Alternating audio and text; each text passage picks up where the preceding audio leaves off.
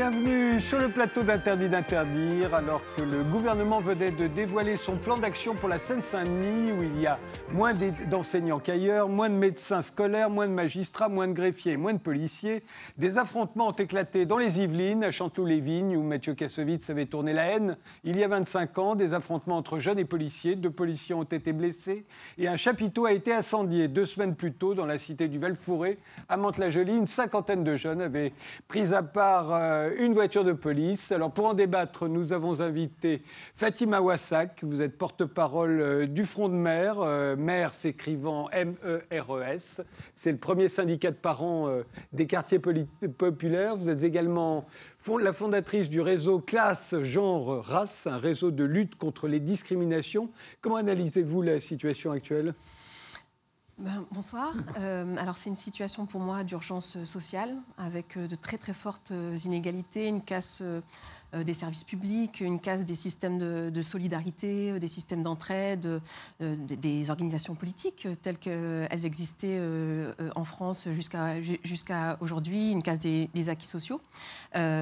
Et pour répondre, pour accompagner, pour faire accepter cette casse, encore une fois, des services publics, etc., l'État Macron met en place un certain nombre de dispositifs, de lois, de mécanismes qui vont pousser les victimes de cette casse, les pousser à la résignation, avec une très forte répression policière, une très forte répression judiciaire, etc., etc.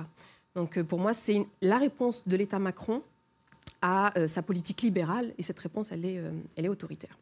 Xavier Lemoine, vous êtes le maire de Montfermeil, en Seine-Saint-Denis, depuis 2002, une ville de 30 000 habitants, où vous avez déjà été réélu 2 fois, avec plus de 60% des voix, et qui a connu, elle aussi, en 2005, notamment, des affrontements entre jeunes et policiers. À l'époque, on appelait ça des émeutes. En avril 2006, vous aviez même voulu interdire à tous les moins de 16 ans de circuler librement dans le centre de Montfermeil, de 20h à 5h du matin, s'ils n'étaient pas accompagnés d'un majeur. Et à tous ceux de 15 à 18 ans, vous vouliez interdire de circuler à plus de 3, de jour comme de nuit. Les 2 mesures ont été suspendues par le tribunal administratif un mois plus tard, car elles portaient atteinte aux libertés fondamentales. Alors, fort de votre expérience, comment analysez-vous la situation actuelle ? Pour ce qui concerne les quartiers, je ne vais pas avoir un regard national. Un énorme travail a pu être fait depuis que Jean-Louis Borloo a créé l'ANRU. On a pu... Rappelez-nous en 2 mots l'ANRU. L'ANRU, l'Agence nationale de rénovation urbaine, 43 milliards sur le premier ANRU, moitié moins sur le second, mais enfin, il n'est pas fini, et qui ont permis de requalifier sur le plan urbain et équipement public un bon nombre de quartiers. Je pourrais revenir dessus, mais tant qu'on n'a pas redonné dignité et fierté aux populations que nous accueillons à travers la qualité de l'architecture, de l'urbanisme et de l'espace public, il est vain d'obtenir de la sécurité, il est vain d'espérer des résultats des politiques sociales ou éducatives que l'on peut par ailleurs développer. Donc ça, c'est un préalable, ça ne règle pas tout. L'urbain ne règle pas tout, mais c'est un préalable indispensable, redonner dignité et fierté. Donc ce travail-là, il a été fait à un certain nombre d'endroits. Il porte des fruits, mais ces fruits sont extrêmement précaires et peuvent être remis en cause à l'occasion d'un incident. Je me suis entretenu tout à l'heure avec vous. Je suis un peu, en ce moment, préoccupé de ce qui se passe sur nos 2 villes, parce qu'il y a eu des accrochages entre jeunes. Et on sait que ça peut dégénérer et qu'une fois que ça dégénère, on ne contrôle plus grand-chose. Alors qu'il y a eu un travail considérable, reconnu par la population elle-même, qui a envie de garder ses acquis. Mais voilà. Donc c'est des avancées réelles, mais une grande fragilité à tout moment. Julien Talpin, vous êtes chargé de recherche au CNRS, vous êtes sociologue, vous travaillez sur l'engagement et sur la participation dans les quartiers populaires, mais aussi sur les discriminations, les luttes urbaines, le racisme et les mobilisations contre les discriminations, que ce soit en France ou aux États-Unis. Vous êtes l'auteur de « L'islam et la cité, engagement musulman dans les quartiers populaires », que vous aviez coécrit avec Franck Frégosi et Julien Aumiel aux éditions Septentrion, et de « Communautarisme » avec le sociologue Marwan Mohamed. C'est au PUF. Vous analysez comment la situation ? Je crois que la situation, elle est très tendue. On le voit à Montfermeil, on l'a vu à Chanteloup-les-Vignes.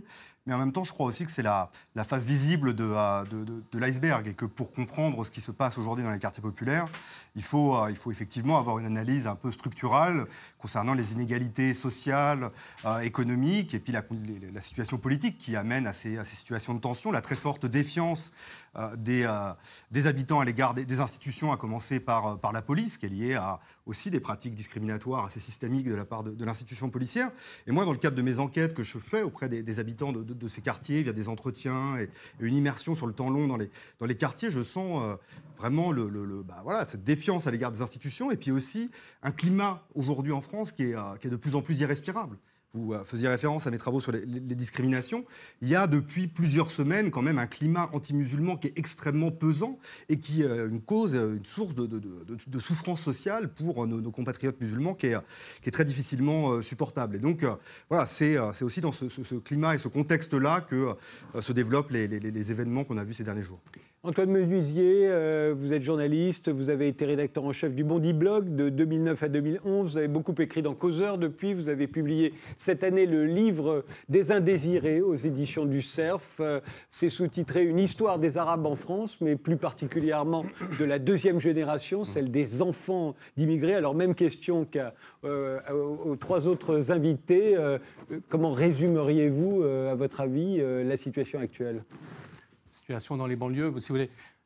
Moi, je ne vis pas dans les banlieues, donc je ne vais pas faire semblant de parler comme si j'y vivais. Hein. Donc, ce n'est pas à cela vraiment que je m'intéresse. Ce qui m'intéresse principalement, ce sont les discours sur les banlieues et la manière dont j'ai pu observer la manière dont les gens y vivaient et ce qu'ils en disaient. Ce qui m'intéresse notamment, et c'est ce que j'ai voulu exprimer dans mon livre, c'est de faire ressortir ce que les gens n'expriment pas spontanément. C'est-à-dire, en l'occurrence, les habitants des banlieues, et notamment de cette deuxième génération. Je les ai qualifiés ici, dans ce livre, d'indésirés. Indésirés, pourquoi ? Parce que je pense, et ceci a et aura des répercussions par la suite, parce qu'ils sont le fruit d'un divorce entre l'ex-puissance coloniale et les anciennes possessions, justement, de la France. Ils sont indésirés de ce point de vue-là. Je pourrais résumer ça d'une formule.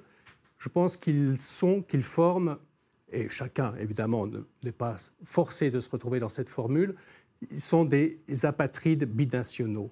C'est-à-dire qu'ils vont être, d'une certaine manière, ils ne vont pas eux-mêmes se reconnaître et être reconnus vraiment comme partie prenante de cette France qui en fait, d'une certaine manière, plus des indésirés que des ravisés. Hein, ce n'est pas le petit ravisé dont on se réjouit de la naissance, c'est plus le « ah mince », au moment où on casse, où le couple casse, voilà l'enfant qui nous vient sur les bras. Ensuite, il y aura toute la question, évidemment, du rapport au pays d'origine. Et on se rend compte que ça sera aussi difficile et qu'ils ont du mal à trouver une attache dans le pays d'origine, qui va être, du coup, fantasmée. On le voit bien aujourd'hui, notamment à travers chez les jeunes, qui, eux, pourtant, n'ont pas du tout connu, n'ont pas ce lien, sont déjà de la troisième, voire de la quatrième génération, et qui, sur leur profil Facebook ou sur Twitter, mettre des petits fagnons, Sénégal, Mali, Algérie, et souvent très très peu la France, hein, en l'occurrence. Voilà. Donc, ça, si vous voulez, c'est, à mon avis, le fond mental, le fond psychologique qui s'est perpétué des origines jusqu'à aujourd'hui. Vous parliez peut-être, monsieur, tout à l'heure, notamment de la police. C'est intéressant, notamment, le discours de cette deuxième génération sur la police. Je parle de la deuxième génération politisée, évidemment. Je ne parle pas du tout de ceux pour qui les choses vont de soi ou vont plutôt bien. Je ne pense pas à des fonctionnaires de police issus de l'immigration, qui sont officiers, à des chefs d'entreprise, etc. Mais il y a là, si vous voulez, quelque chose qui renvoie justement à, ce, à cette... à ce problème originel. On y reviendra. Je vous propose de revoir les événements récents tels que ça a pu être raconté sur RT. Regardez. 23 mesures pour le 93. Le chef du gouvernement, Édouard Philippe, et 6 de ses ministres sont aujourd'hui en Seine-Saint-Denis. Objectif, rendre ce département plus attractif pour les fonctionnaires de la sécurité, de la justice et de l'éducation. La Seine-Saint-Denis est hors norme. Elle est hors norme. Son histoire est hors norme. C'est un des berceaux du royaume de France, le tombeau des rois de France. Le dynamisme de sa population est hors norme, sa diversité aussi. Depuis les années 60, les transformations urbaines y sont hors normes. Le potentiel de la Seine-Saint-Denis est hors norme. Les difficultés de la Seine-Saint-Denis ou des populations qui y résident sont hors normes. La priorité, s'il y en a une pour moi, c'est l'éducation. Et aujourd'hui, en Seine-Saint-Denis, elle est sacrifiée. Aujourd'hui, un enfant de Seine-Saint-Denis, perd 1 an de scolarité au bout de sa scolarisation parce que les enseignants ont été absents. Alors, le problème, ce n'est pas qu'ils soient absents, c'est que l'État ne les remplace pas. On va se rendre du côté de Chanteloup-les-Vignes, dans les Yvelines, en proie à des violences urbaines. Hier soir, des policiers y ont été pris pour cible par une trentaine de jeunes avec des jets de cocktails Molotov et des tirs de mortier, selon une source policière. 2 blessés légers parmi les forces de l'ordre et un chapiteau de cirque a également été incendié. On ne peut pas trouver de nom à un événement pareil, c'est insensé, on ne peut pas être grossier, mais il faudrait l'être pour arriver à traduire notre désarroi. Les jeunes ici, ils en ont marre d'être assimilés en tant qu'arabes, en tant qu'immigrés, en tant que fils d'immigrés, en tant que délinquants, en tant que ceci, en tant que cela. Donc maintenant, ils n'ont qu'une seule réponse, c'est de tout brûler. Il faut vraiment, là, je pense, que la justice marque le coup. Il faut des sanctions, il faut que les coupables soient retrouvés, punis sévèrement, parce que s'il y a encore ce sentiment d'impunité qui demeure, eh bien, ça recommencera, et puis demain, ça sera un autre équipement public qui sera vandalisé et anéanti comme celui-là. C'est quelle image qu'on va donner ? C'est très compliqué, moi qui sors du quartier, j'ai lutté pour trouver un taf, et là aujourd'hui, demain au boulot, on en parle encore de ma vie, voilà, Chanteloup-les-Vignes. Il y a aussi un message de fermeté à l'égard de la petite bande, car je crois qu'en vérité, il s'agit d'une petite bande d'imbéciles et d'irresponsables qui pensent que tout casser est une façon de faire avancer les choses. Les ministres de l'Intérieur, de la Justice et de la Ville ont visité les décombres du chapiteau incendié samedi soir. Ils ont également rencontré les pompiers et les forces de l'ordre qui ont reçu des projectiles au cours de leur intervention. Une information judiciaire est en cours. 2 individus ont été mis en examen et écroués. Justice sera rendue à Chanteloup, justice sera rendue à ce quartier de Noé, justice sera rendue à ses habitants, justice sera rendue à ces femmes qui nous accueillaient, ces mères de famille et qui portaient ce cri de détresse, de voir à nouveau un lieu de culture, un lieu de vie, un lieu de rassemblement incendié et attaqué comme il l'a été. Lorsque j'ai évoqué une petite bande d'imbéciles, j'ai probablement utilisé une formule de style qui est une litote. Lorsque je dis qu'en posant la question de la façon dont vous la posez, vous mettez le sujet à la hauteur des enjeux, je pratique probablement l'antiphrase. Je veux vous dire, Madame la députée, que le choix du champ lexical est un choix qui appartient à chacun des individus. Peut-être sur vos bancs, il y a quelques années, on aurait parlé plutôt que d'une petite bande d'imbéciles de racailles. Peut-être que sur certains autres bancs, on aurait parlé de sauvageons. Voilà, moi aussi, je voudrais faire une petite précision de langage, puisque dans le cas de Chanteloup-les-Vignes, comme dans celui du Val Fourré 2 semaines auparavant, on a dit dans les médias, y compris sur RT, on vient de l'entendre, que les policiers avaient été visés par des tirs de mortier. Il s'agit en réalité de mortiers d'artifice, c'est-à-dire de lanceurs de feux d'artifice. Ça peut être dangereux quand on les tire sur un individu à hauteur d'homme. Enfin, ça, jusqu'à présent, ça n'avait jamais tué personne. En laissant entendre qu'il s'agit de tirs de mortier, évidemment, d'armes de guerre, on peut justifier par la suite que certains disent qu'il faudrait répliquer à balles réelles, puisque qui utilise un mortier veut la mort de celui qui est en face. Non, ça n'était pas des mortiers, mais des mortier d'artifice. D'ailleurs, c'est de source policière qu'on a appris qu'il s'agissait de tirs de mortier, lorsque c'était sciemment qu'on a oublié la moitié des mots, comptant sur l'incompétence des journalistes pour ne pas aller vérifier ensuite de quoi il s'agissait. Non, c'est le terme consacré habituellement et je ne pense pas que ça fasse beaucoup d'illusions, mais autant préciser les choses. Ah, si, ça peut faire illusion. Quand vous entendez toute la journée que les policiers ont été visés par des tirs de mortier, vous vous dites oui, non, mais faut répliquer à balle réelle. C'est tellement habituel, je dirais, dans les quartiers que quand on parle mortier, on sait de quoi il s'agit. Voilà, mais dans les quartiers, pas ailleurs. On ne s'imagine pas de... C'est habituel aussi pour la police de donner une version mensongère au départ, comme ça a été le cas pour Ibrahima Ba, qui est mort il y a quelques semaines. La police tout de suite a fait un communiqué, la préfecture a fait un communiqué pour dire il est mort, mais il était déjà sur une moto volée. On a su quelques jours après que la moto n'était absolument pas volée. Et alors pendant quelques jours, alors je pense que ça a une fonction parce que pendant quelques jours sur les réseaux sociaux, la fachosphère et ses dérivés ont diabolisé, criminalisé ce jeune qui avait été tué. En disant que quelque part il méritait puisqu'il était délinquant. Donc si, je pense que quand même ces mensonges dans les versions policières et qui sont mensonges qui sont réguliers ont une fonction. Rien à ajouter ? Non. Antoine Menusier non plus. Quand je sais que, enfin, quand j'entends mortier, je sais que c'est mortier de feu d'artifice, hein, oui. Parce que ça fait des années que tout le monde parle de mortier militaire. Forcément, ils auraient tué des policiers depuis longtemps. Voilà. Rien à ajouter non plus. Alors, revenons sur la situation actuelle. Je dis situation actuelle, mais on a l'impression qu'il se passe toujours la même chose. On a l'impression, moi, depuis que j'anime des débats à la télévision et à la radio, c'est-à-dire depuis à peu près 15 ans, je fais régulièrement, j'ai l'impression, le même débat. J'ai l'impression que ce débat-là, je l'ai eu en 2005. Est-ce que alors, vous nous avez dit ce qui avait changé entre-temps. Il y a eu le plan Borloo, mais on a l'impression que les choses sont les résultats le même et que au départ et que le point de départ de chaque de chacun de ces débats est le même. J'accepte. Pour une raison, peut-être, pardon. Pour une raison, mais je me permets de tout de suite vous mettre sur ce sujet, peut-être par rapport à la question de l'égalité. Enfin, je vous renvoie à ce sujet-là et j'aimerais bien qu'on discute autour de cet enjeu qui est central. Majid Messaouden, tout à l'heure, parlait du fait que un enfant en Seine-Saint-Denis perd un an de scolarité par rapport à l'ensemble du territoire national. Parce que les professeurs sont absents, voilà, et qu'ils ne sont pas remplacés. Voilà. Donc voilà, donc partons des chiffres liés à l'égalité et en réalité aux inégalités structurelles massives. Enfin, je pense que c'est le sujet central. Je me permets de le dire tout de suite parce que comme j'ai vu tout à l'heure en introduction que vous partiez sur des choses très psychologiques. Bon, pour moi, c'est de la psychologie du dimanche, je vous le dis tout de suite. C'est-à-dire que ça ne s'appuie sur rien. Je vis dans les quartiers populaires, j'ai grandi dans les quartiers populaires, je connais bien les quartiers populaires. Ce que vous dites est tellement, je me permets, nul, faux, bête, méchant.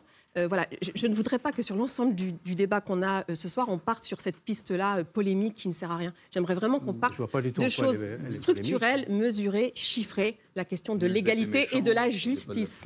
La question de l'égalité et de la justice, parce que je pense que c'est le point principal. Et c'est pour ça qu'effectivement, depuis des décennies, on a toujours le même débat. En réalité, on n'a jamais ce débat concernant les inégalités massives, structurelles, qui expliquent l'ensemble. Est-ce que les inégalités expliquent l'ensemble ? Non, arrêtons de raisonner par l'aspect uniquement quantitatif. Il y a en Seine-Saint-Denis des carences comme il peut y en avoir dans d'autres départements. Mais elles ont des effets, effectivement, plus immédiats ou plus profondes. D'accord. Mais ce n'est pas vrai partout en Seine-Saint-Denis. Sur une ville comme Montfermeil, on va prendre la question des professeurs d'école, j'ai une très forte stabilité des personnels enseignants. J'ai des enseignants qui ont fait toute leur carrière sur la ville et qui connaissent donc 2 générations.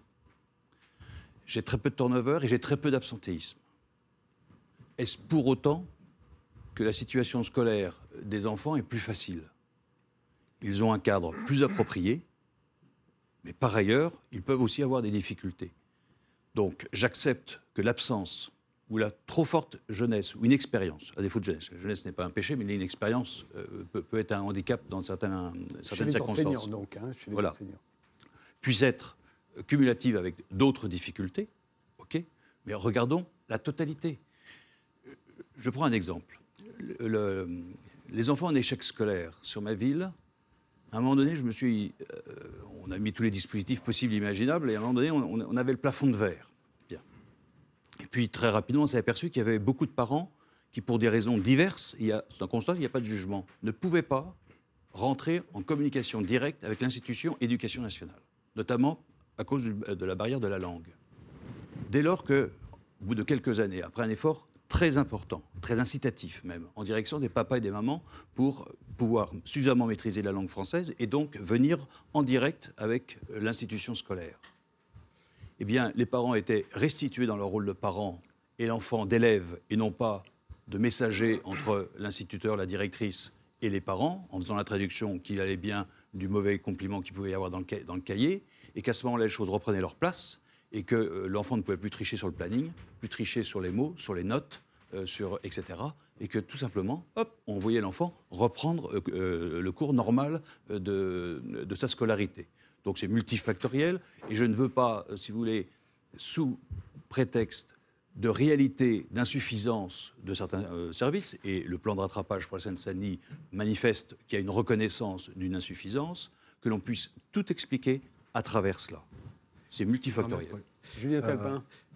Il y a quand même, j'entends bien qu'on peut prendre des contre-exemples, mais il y a quand même un certain nombre de données quantitatives et un rapport parlementaire l'année dernière, issu de parlementaires En Marche et Les Républicains, qui démontrait de façon tout à fait évidente que, au fond, la société française a fait depuis des décennies le choix de donner moins à ceux qui ont déjà moins. Et la politique de la ville et l'ANRU, de ce point de vue-là, n'ont été que de piètres mesures de rattrapage. Et donc, quand bien même, parce qu'on entend souvent quand même dans les médias, on donne trop aux banlieues, aux quartiers populaires, mais c'est faux. Je ne peux pas vous laisser dire ça. Concrètement, en termes d'investissement public, éducatif, pour la santé, en termes même de transport, très clairement, on fait le choix depuis des décennies, gouvernement de gauche comme de droite d'ailleurs, de mettre plus, de donner davantage au centre-ville, à ceux qui ont plus, et moins à ceux qui ont moins. C'est un choix de société qui a des conséquences. Voilà. Et c'est une réalité qui est aujourd'hui démontrée par les sciences sociales, d'ailleurs au-delà de ce simple rapport parlementaire. Je n'accepte pas la présentation, j'accepte le constat quantitatif que vous pouvez faire. Mais tout simplement, parce que les affectations en Seine-Saint-Denis, il n'y a pas grand monde qui court après. Et que dès lors que les personnes ont fait quelques années en Seine-Saint-Denis, elles ne demandent qu'une chose, c'est d'en partir, parce que les conditions sont particulièrement éprouvantes. Donc laissez croire que c'est voulu de la part de l'État, tout gouvernement confondu, puisque ça s'étend sur plusieurs décennies, et qu'il y a une volonté manifeste de moins doter la Seine-Saint-Denis que le reste, je dis non. Que la Seine-Saint-Denis, c'est tous les quartiers prioritaires de la politique de la ville, les 1500 en France. Réfléchissez pourquoi travailler dans ces quartiers est particulièrement éprouvant. Soit effectivement vous y restez toute votre vie, parce qu'à un moment donné, vous tombez amoureux de ces quartiers et vous vous donnez totalement, soit effectivement, le plus vite possible, vous repartez. Et le système global, national, des affectations, des cumuls de points, des mutations, etc., fait qu'on a effectivement... Mais on pourrait rémunérer beaucoup, nettement mieux les professeurs qui s'installent en Seine-Saint-Denis. Je préférerais qu'on améliore nettement mieux les conditions d'exercice de ces professeurs ou les conditions d'exercice de ces pompiers ou de ces policiers. Et je pense que tout le monde y gagnera, plutôt que de laisser une situation très difficile en disant « c'est pas grave, on va trouver des gens, des espèces de mercenaires qu'on paiera ». Attention. Antoine Menusier. Écoutez, madame, moi, je ne suis pas d'accord sur l'aspect psychologique. Alors, vous dites que c'est psychologie du dimanche. Moi, je ne sais pas si c'est du dimanche, du lundi, du mardi ou d'autres jours de la semaine, mais si je vous parle de ça, c'est parce que j'ai vraiment ressenti, si vous voulez, les blocages qu'il pouvait y avoir chez des jeunes, notamment, et notamment chez des jeunes de la deuxième génération. Je reprends par exemple l'exemple du Bondy Blog. Le Bondy Blog, ça s'est plutôt bien passé. C'est quelque chose qui a fait parler de lui et qui a marché. Donc vous étiez rédacteur en chef. J'étais rédacteur en chef. J'y suis allé de 2007 à 2011. Si vous voulez, à un moment donné, je sentais des blocages chez des jeunes. Et on a créé une rubrique qui s'appelait « Le roman des blogueurs ». Pourquoi le roman des blogueurs ? Parce que je sentais qu'il y avait des choses qui n'arrivaient pas à sortir dans les conditions du réel, si l'on peut dire. Et il fallait... Et ça pouvait sortir dans les conditions de la fiction. Pourquoi croyez-vous aujourd'hui qu'il y ait tant de films ? Et ça commence, et c'est pas fini.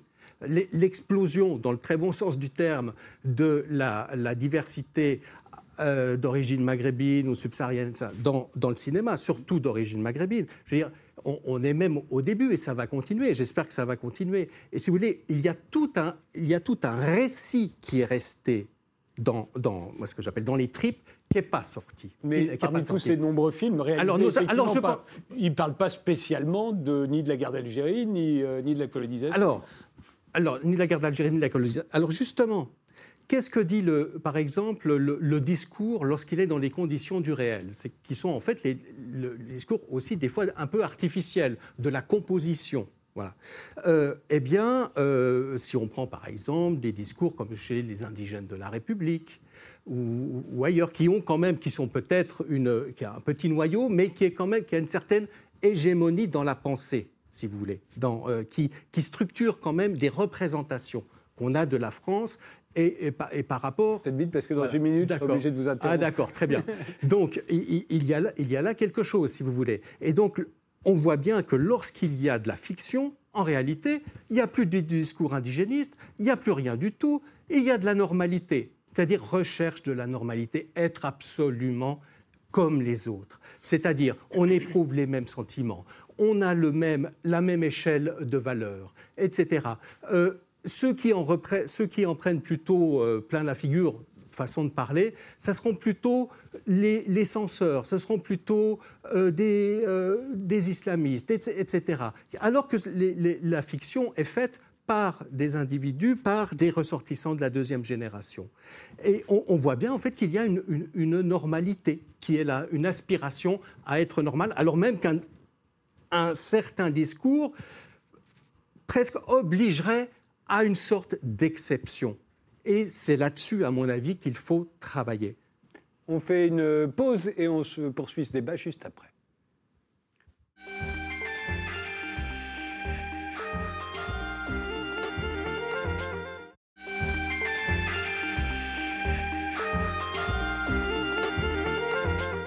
On poursuit ce débat sur les quartiers populaires avec Fatima Ouassak, qui est la porte-parole du Front de Mères, avec Xavier Lemoine, le maire de Montfermeil, avec Julien Talpin, qui est sociologue, chargé de recherche au CNRS, et Antoine Menusier, qui est journaliste.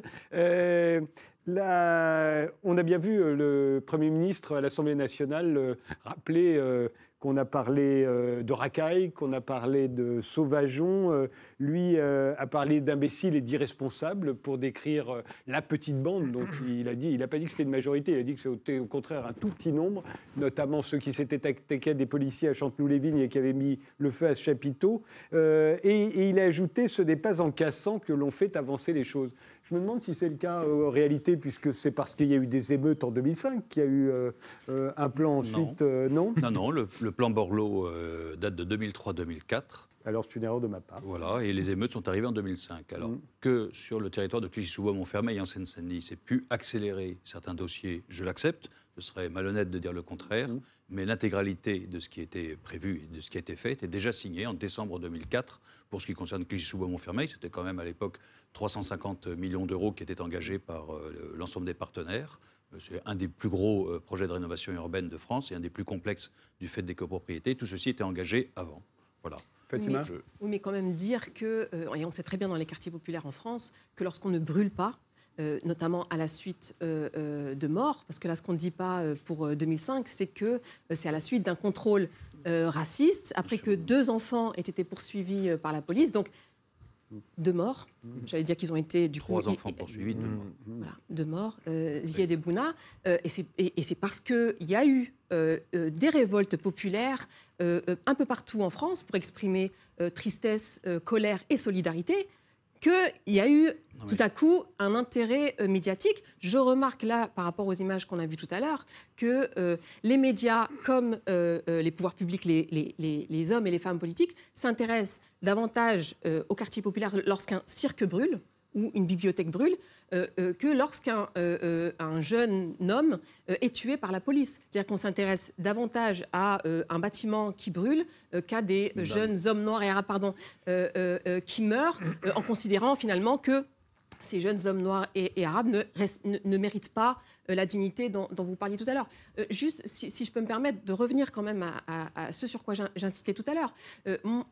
J'insiste pour dire que la question fondamentale, c'est la question de l'inégalité structurelle et massive aujourd'hui en France. Je vais encore donner un chiffre parce que vous dégagez ça comme ça d'un revers de main en disant, et puis vous nous racontez votre petite vie municipale, alors votre voisin, votre cousine, etc., qui serait universitaires en place et qui auraient des moyens d'être professeurs, etc. Enfin, vous nous racontez des petites bricoles, finalement, relativement polémiques. Et puis, vous parlez d'enfants qui trichent, de parents démissionnaires, mais qui, finalement, on ramène dans le droit chemin, etc.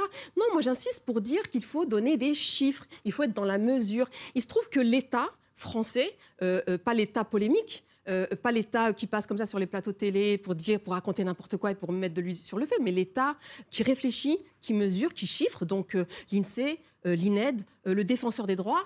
L'État lui-même dit qu'on vit aujourd'hui en France dans une société scandaleusement inégalitaire, structurellement inégalitaire. Il y a un rapport, le rapport PISA, et c'est l'OCDE, c'est pas des gauchistes, l'OCDE qui montre année après année que l'école française est parmi les plus inégalitaires des pays de l'OCDE. Enfin ça, c'est quand même quelque chose, il faut s'arrêter 2 minutes là-dessus. Par rapport aux chiffres aussi qu'on donnait tout à l'heure par rapport à l'école, parce que je pense que c'est vraiment un enjeu essentiel, central, l'école. On sait très bien qu'il y a 30% de vacataires en Seine-Saint-Denis, il y en a moins de 2-3% à Paris. Donc voilà, c'est des chiffres qu'il faut prendre en considération pour comprendre ce qui se passe. Il y a d'abord une inégalité structurelle. Vous dites oui, mais ça c'est du quantitatif. Non, non, il s'agit de vie et de mort. Là, je vous parle des chiffres concernant l'école. Il se trouve qu'il y a une douzaine de jeunes hommes noirs et arabes qui sont tués chaque année. Il se trouve que le défenseur des droits lui-même, donc l'État français, dit que lorsqu'il y a contrôle, le jeune homme noir et arabe a 20 fois plus de risque d'être contrôlé que le jeune homme blanc. C'est le défenseur des droits qui le dit. Mais ça, c'est fondamental pour comprendre la colère des quartiers populaires. C'est fondamental. Enfin, je veux dire, donc c'est pour ça que je vous disais, monsieur, c'est de la psychologie du dimanche. Moi, ça ne m'intéresse pas du tout, vos histoires, la polémique identitaire. C'est un piège. C'est-à-dire que pour masquer ces inégalités qui sont structurelles, vous nous ramenez vers la boue, pardon, je finis, monsieur, vous nous ramenez vers la boue répugnante des questions identitaires. On ne s'en sortira jamais avec ce que vous dites. Comme je vous le disais tout à l'heure, moi, quand vous parlez, ça ne me renvoie à rien. C'est tellement complexe, la question des identités et des cultures. Tellement complexe. Moi-même, j'ai une certaine culture le matin, je me couche le soir, c'est une autre culture. Ce n'est pas fixé. Mais en quoi ça pose un problème ? Ça ne pose aucun problème, voilà, pour moi. Vous partez sur quelque chose d'absolument subjectif. J'ai aussi une double culture. Je finis juste ma phrase, monsieur. C'est pour ça que je comprends la double culture. On s'en fout de votre double culture, monsieur, je me permets de vous le dire. Écoutez, alors, moi, je veux qu'on parle d'inégalité, je veux qu'on parle de vie et de mort. Il y a aujourd'hui, dans les quartiers populaires, des jeunes hommes noirs et arabes qui sont abattus. Il faut le savoir, monsieur, il y a des crimes policiers. Il y a une impunité policière. D'ailleurs, c'est parce qu'il y a impunité policière qu'il y a crime policier. Ça devrait être votre question centrale. Les enjeux, les chiffres que je donnais tout à l'heure par rapport à l'école, mais ça devrait être la priorité aujourd'hui centrale de l'État Macron, de Blanquer. Plutôt que de nous raconter sa vie lui aussi sur le vêtement des femmes, il faut qu'elles s'habillent comme ceci ou comme ça, etc. Moi, ce que je lui demande en tant que mère, c'est-à-dire on parlait des mères de famille, moi je suis une mère, j'ai des enfants, je m'inquiète effectivement, je suis angoissée, pas parce que telle femme met le foulard ou qu'elle ne le met pas. Moi, je suis angoissée par rapport aux chiffres que je donnais tout à l'heure. Je suis angoissée par rapport à la présence policière avec des armes lourdes dans nos quartiers populaires qui tirent aujourd'hui sur des jeunes, on l'a vu. Tous les jeunes d'ailleurs, pas simplement les jeunes des quartiers populaires. On l'a vu en décembre 2018. La police qui tire, qui mutile, qui éborgne des jeunes adolescents de 15-16 ans, dont certains ont eu la main amputée, etc., etc. Mais ça devrait être ça notre priorité aujourd'hui. Donc après, vous pouvez nous enfumer avec vos histoires polémiques d'identité, etc., où finalement on n'a pas prise, parce qu'évidemment c'est tellement flou, c'est tellement vague, c'est tellement n'importe quoi, on pourrait perdre voilà, tout le débat d'aujourd'hui. Non, non, partons sur du chiffre. Partons sur des choses qui sont essentielle, centrale, la question des inégalités structurelles massives et les inégalités également, juste je finis là-dessus parce que c'est également central et on en parle très très peu, la question des inégalités environnementales. Voilà, moi je veux qu'on parle de ça aujourd'hui. Antoine Menusier. Oui, alors moi je ne conteste pas qu'il y a plus de morts en banlieue chez les jeunes qu'ailleurs du fait de coups partis de la police. Maintenant il y a une... je ne sais pas si c'est une association, Madame Bentounsi, je crois, notre urgence, notre police assassine. Moi, je lui ai déjà parlé, j'ai déjà rencontré. J'ai écrit un passage sur elle dans le livre et je ne suis pas du tout dans l'attaque, si vous voulez, par rapport à elle. Je suis dans la compréhension. Moi, ça me gêne un peu ce que vous me dites, c'est-à-dire, mais après tout, pourquoi pas, vous me preniez un peu comme ça pour quelqu'un qui qui passerait sous silence des choses importantes. Ce n'est pas, pas du tout ça mon propos. Mon propos, c'est d'amener un autre propos, c'est-à-dire... Mais il ne masque pas, c'est pas ça du tout. Par exemple, lorsqu'il y a des discours, par exemple, qui disent qu'il y a une continuité coloniale de la police, c'est... Comment il s'appelle ? Mathieu Rigouste, voilà. Mathieu Rigouste dit ça. Alors, depuis les méthodes de l'armée française en Algérie jusqu'à aujourd'hui, par exemple. Je me suis beaucoup intéressé à ça. J'ai regardé comment les choses s'étaient passées. Et on voit qu'il y a une sorte de va-et-vient dans les représentations qui fait qu'on n'en sort jamais. Si vous voulez, moi, je m'intéresse à ces visions-là, à ces représentations. Vous pouvez considérer que ce n'est pas important. Moi, je pense que ça, c'est important parce que ça participe de quelque chose. Voilà. Donc, il y a comme un sablier qu'on retournerait, qu'une main maléfique retournerait, comme ça, un petit peu sadiquement, pour dire, les crimes policiers d'aujourd'hui, c'est comme les crimes de l'armée française auparavant. Les bacs d'aujourd'hui, c'était... les bacs d'avant, qui portaient un nom dont j'ai oublié le nom, mais pendant la guerre d'Algérie, qui sévissait contre les Algériens du FLN à Paris. Voilà, pas seulement du FLN d'ailleurs.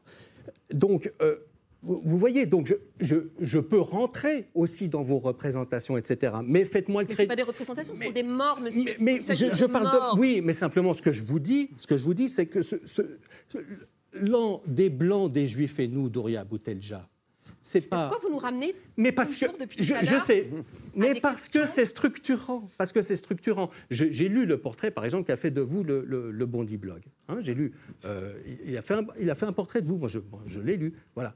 Et je retrouve des choses qu'il y a aussi chez Houria Bouteldja et chez beaucoup d'autres.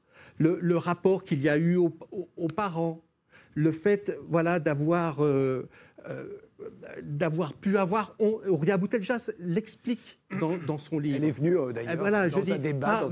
Par rapport à mon père, comment je le voyais, j'ai eu honte de lui. Et si vous voulez, cette honte, l'enfant, la deuxième génération, si je globalise, mais c'est globalisation théorique, si on globalise, si vous voulez, il y a... on a éprouvé, évidemment, du remords d'avoir eu honte des parents.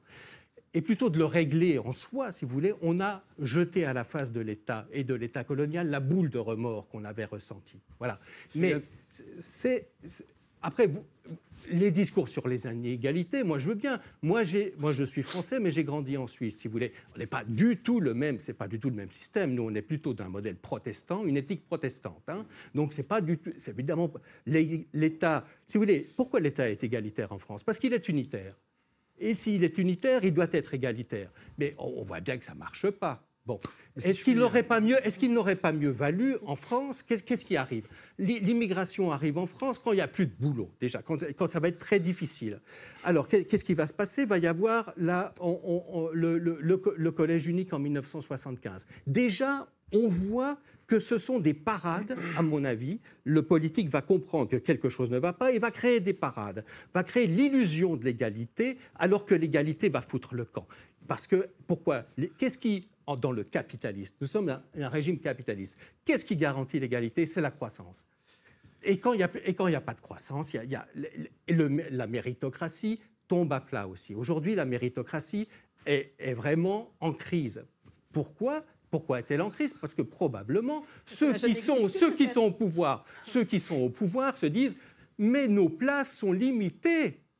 Il y a beaucoup de monde qui veut venir, mais simplement, il n'y a plus de quoi créer de la place pour tous dans cette méritocratie, si bien qu'en effet, le système devient encore plus inégalitaire. Julien Talpin. Oui, si je peux me permettre de rebondir, moi, je crois en fait que ces débats un peu sur les questions identitaires ne sont pas la priorité des habitants des quartiers populaires. Moi, dans les entretiens, et moi je vis à Roubaix, dans la ville la plus pauvre de France, et dans une ville très populaire.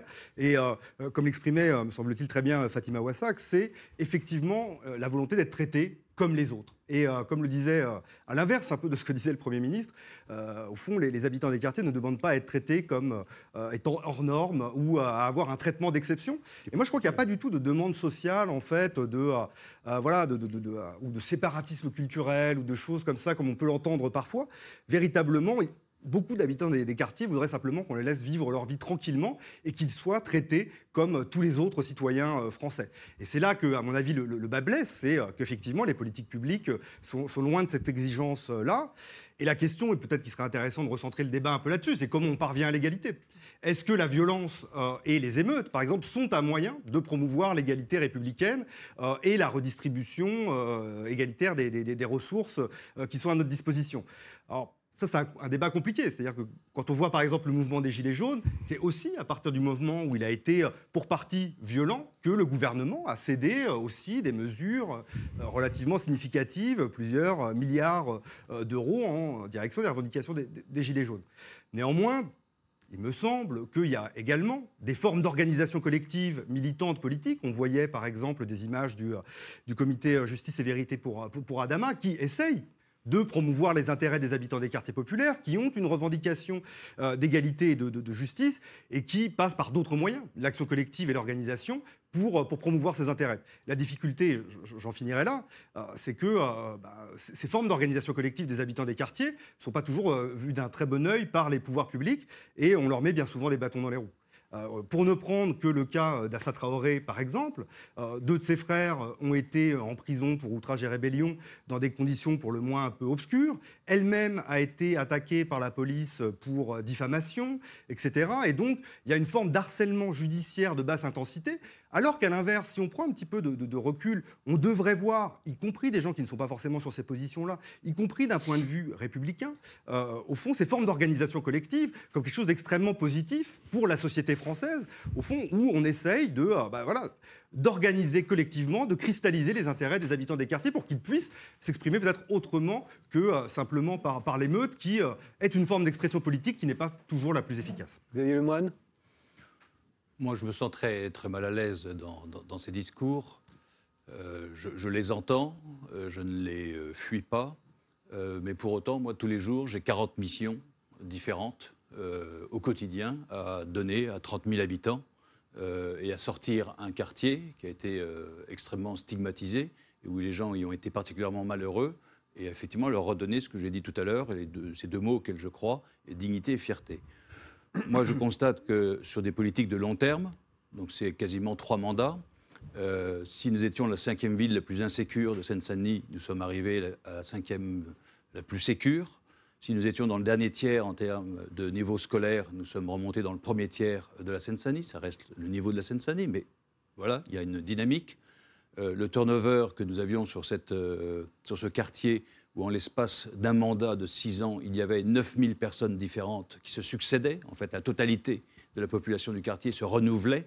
Bien sûr, il y en a qui restaient, mais il y avait un tel turnover. Voilà. Aujourd'hui, c'est 1,5%. Les gens, ils sont bien, ils restent, tiennent à y rester, etc. Il y a localement des choses, et c'est pas moi qui le dis, c'est la population et les gens du quartier qui le disent. Donc, bon, je le dis ce soir, mais je préférerais que ce soit eux qui le redisent. Ils le redisent quand ils vous réalisent à plus de 60% des voix. Je l'ai dit au début de cette émission. J'accepte cette... voilà, je préfère que ce soit vous qui le disiez que moi. Voilà. Mais sur des politiques de très, très, très long terme, 2 mandats et demi, 3 mandats, avec une forte exigence. Vous avez rappelé tout à l'heure des arrêtés qui ont été suspendus. Et puis lorsqu'il a fallu juger sur le fond, on s'est aperçu que les gens qui avaient porté plainte n'étaient pas qualifiés pour le faire. C'était bon. Et puis après, la loi de 2008 est venue me donner raison. Et puis les maires ont pu prendre un certain nombre de dispositions. Parce que quand vous avez 225 voitures brûlées par an sur votre ville, aujourd'hui j'en ai une petite dizaine, quand vous avez 200 vols à l'arraché, quand vous avez des personnes âgées, un nombre important, enfin, pas loin de 5 personnes âgées qui sont mortes dans les 6 mois de leur agression, à un moment donné, vous pouvez toujours dire « oui, qu'est-ce que je fais ?» etc.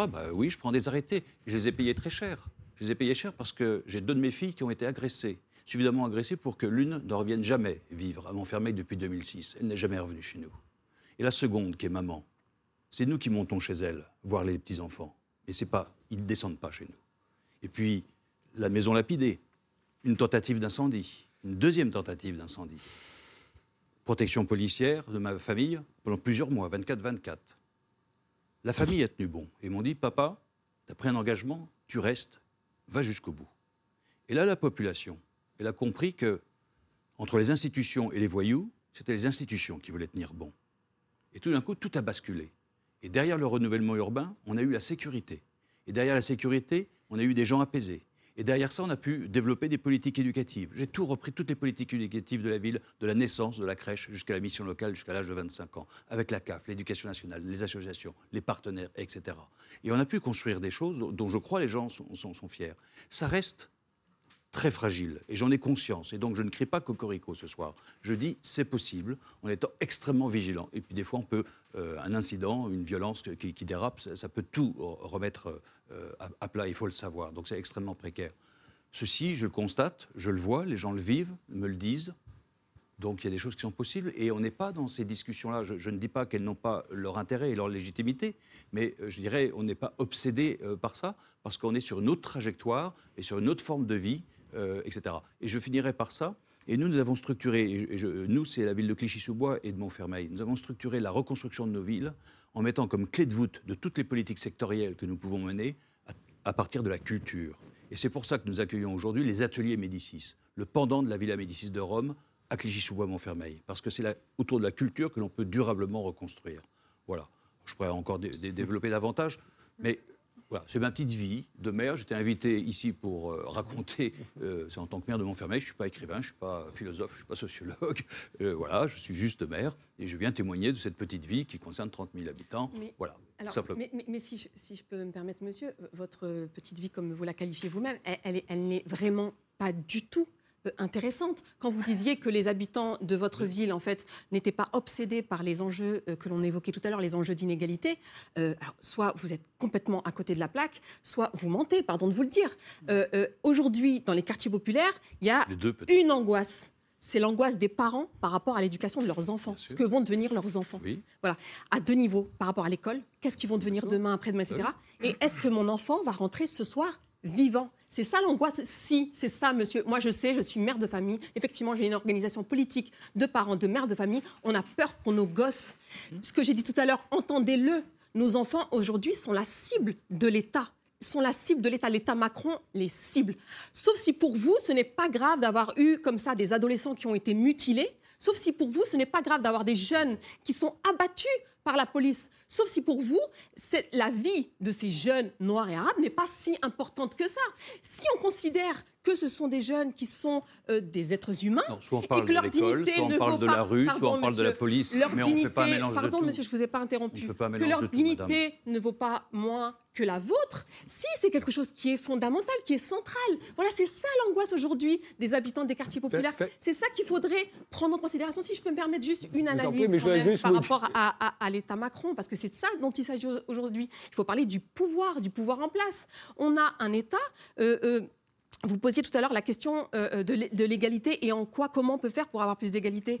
Ah, mais il ne faut rien attendre de l'État Macron. Aujourd'hui, l'État Macron aggrave les inégalités. C'est d'ailleurs pour ça qu'il y a une si forte répression derrière. C'est deux revers d'une même médaille. D'un côté, on a un État libéral qui casse, donc ce que j'ai dit pour commencer, qui casse les services publics, qui casse l'école publique. Moi, je défends l'école publique, pas l'État Macron, qui pousse de plus en plus vers le privé, qui le subventionne, etc., qui casse les hôpitaux publics. En fait, il faut voir les mobilisations sociales, donc qui casse le système de retraite. On va en parler peut-être, l'assurance maladie, donc qui parfois, ça a été mis en place à partir là depuis le 1er novembre, et puis il me semble qu'à partir de 2020, ça va encore monter en puissance. Il y a des personnes qui ne seront plus indemnisées avec cette réforme de l'assurance chômage. Donc on a un État Macron qui aggrave les inégalités et les discriminations, un État libéral.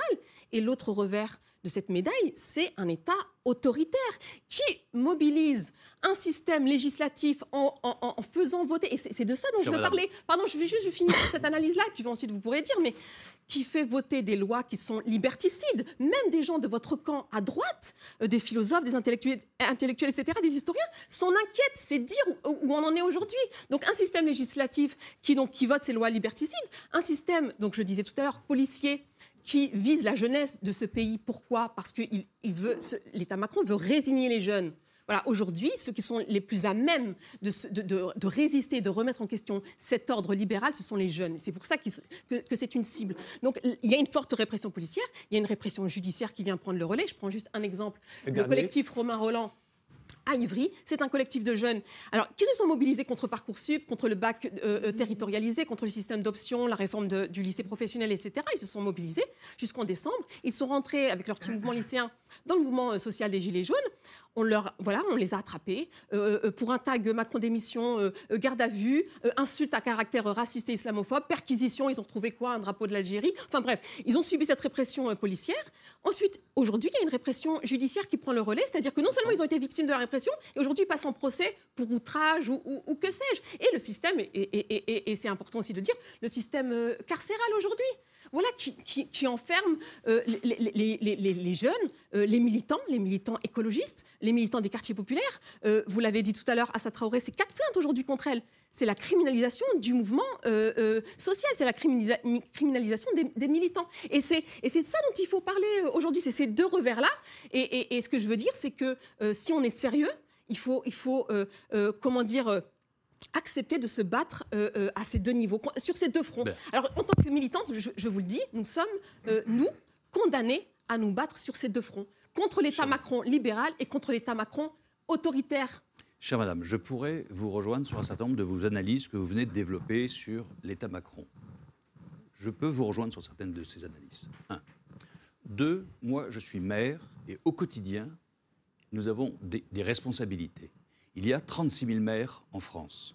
Et je pense que l'échelon local est encore un échelon où, au regard de tous les dysfonctionnements que vous indiquez et toutes les tendances lourdes vers lesquelles nous allons, il est possible, je dirais, de s'en abstraire, non pas par désintérêt, mais parce qu'on n'est pas directement concerné par ça et que notre pouvoir d'agir localement peut permettre d'apporter un certain nombre d'améliorations. En tout cas, moi, ma mission, je ne suis pas président de la République, je ne suis pas ministre, je ne suis pas député, je ne suis pas sénateur. Je suis juste maire, et ça me convient très bien. Et donc, au niveau local, j'essaye d'apporter ce que je peux apporter à la population dont j'ai la responsabilité. Je ne me détourne pas du reste, mais je sais quels sont mes leviers d'action, et je sais ce qui relève d'un autre militantisme ou d'autres actions, mais qui ne relève pas des prérogatives directes du maire. Accepter qu'on puisse localement tenter d'améliorer la situation. Aussi du local, mais je vais laisser les autres prendre la parole. Voilà, il vous reste 30 secondes chacun. Non, moi, je crois qu'il y a quand même des politiques publiques qui peuvent être mises en œuvre pour qu'on ne refasse pas le même débat dans 10 ans. Jean-Louis Borloo proposait par exemple une banque d'équité territoriale qui permettait de mesurer justement les inégalités dont on parlait au départ et de les objectiver, parce que c'est souvent dénié. Je pense qu'on pourrait mettre en place de politiques sérieuses de lutte contre les discriminations, ce qui n'a jamais été le cas en France. Arrêter avec les contrôles d'identité policiers qui ne servent à rien, tout le monde le sait, qui n'existent pas dans un certain nombre de pays et qui créent les tensions dont on a parlé. Vous parliez de pouvoir d'agir. Aujourd'hui, quand bien même ce mot est dans beaucoup de bouches, et il y a une responsabilité des maires derrière cela, en général, il est plutôt écrasé et réprimé plutôt qu'encouragé. On peut évoquer Mohamed Meshmash à Clichy-sous-Bois avec son association Assez de Feu, qui ne cesse de tirer la sonnette d'alarme face aux formes d'écrasement des contre-pouvoirs citoyens qui sont organisés dans les quartiers populaires. Si bien que, quand les gens essaient de s'organiser, plutôt que de les soutenir, on essaye de les faire taire. Si bien que, souvent, il ne reste que l'émeute pour être entendu. Et donc, oui, encourageons le pouvoir d'agir des habitants des quartiers, mais malheureusement, bien souvent, les élus voient ça d'un mauvais œil, et donc il y a du boulot. Une phrase. Oui, alors Antoine Menusier. Oui, l'émeute pour agir, c'est évidemment pas ma vision, disons, pragmatique, mais je peux comprendre que dans une situation qui paraît inextricable comme l'est la France, que on peut en venir à ce type d'action. D'ailleurs, on parle aujourd'hui, et c'est un peu le vœu de militants des quartiers, d'une convergence des luttes entre Gilets jaunes et quartiers populaires, justement. Alors, on verra ce que ça donne. On voit que la France insoumise essaye d'investir là-dessus avec Jean-Luc Mélenchon. Il y a l'appel à manifester contre un marché contre l'islamophobie, dimanche, où il y a cette idée de faire converger justement les luttes, puisqu'il y a un représentant des Gilets jaunes, au moins parmi les co-signataires de cet appel. Donc nous verrons bien ce que cela donne. Maintenant, d'un point de vue, je dirais, pour l'avenir des banlieues, disons, moi je vois, sans boule de cristal du tout, il faudrait plus d'abord, mais partout en France, plus de participation citoyenne institutionnalisée aux décisions, c'est-à-dire vous voulez, on fait ça, on organise ça, on le décide par référendum communal, ça va coûter tant, la commune va s'endetter tant, à tant d'années, etc. Je pense que la responsabilisation passe par ce type d'institution plus, et à mon avis, je le préférais plutôt que toujours par cette perpétuelle lutte révolutionnaire. Alors si la France est condamnée à être toujours dans la révolution, écoutez... Merci tous les quatre d'avoir participé à cette émission. Merci de nous avoir suivis et rendez-vous au prochain numéro.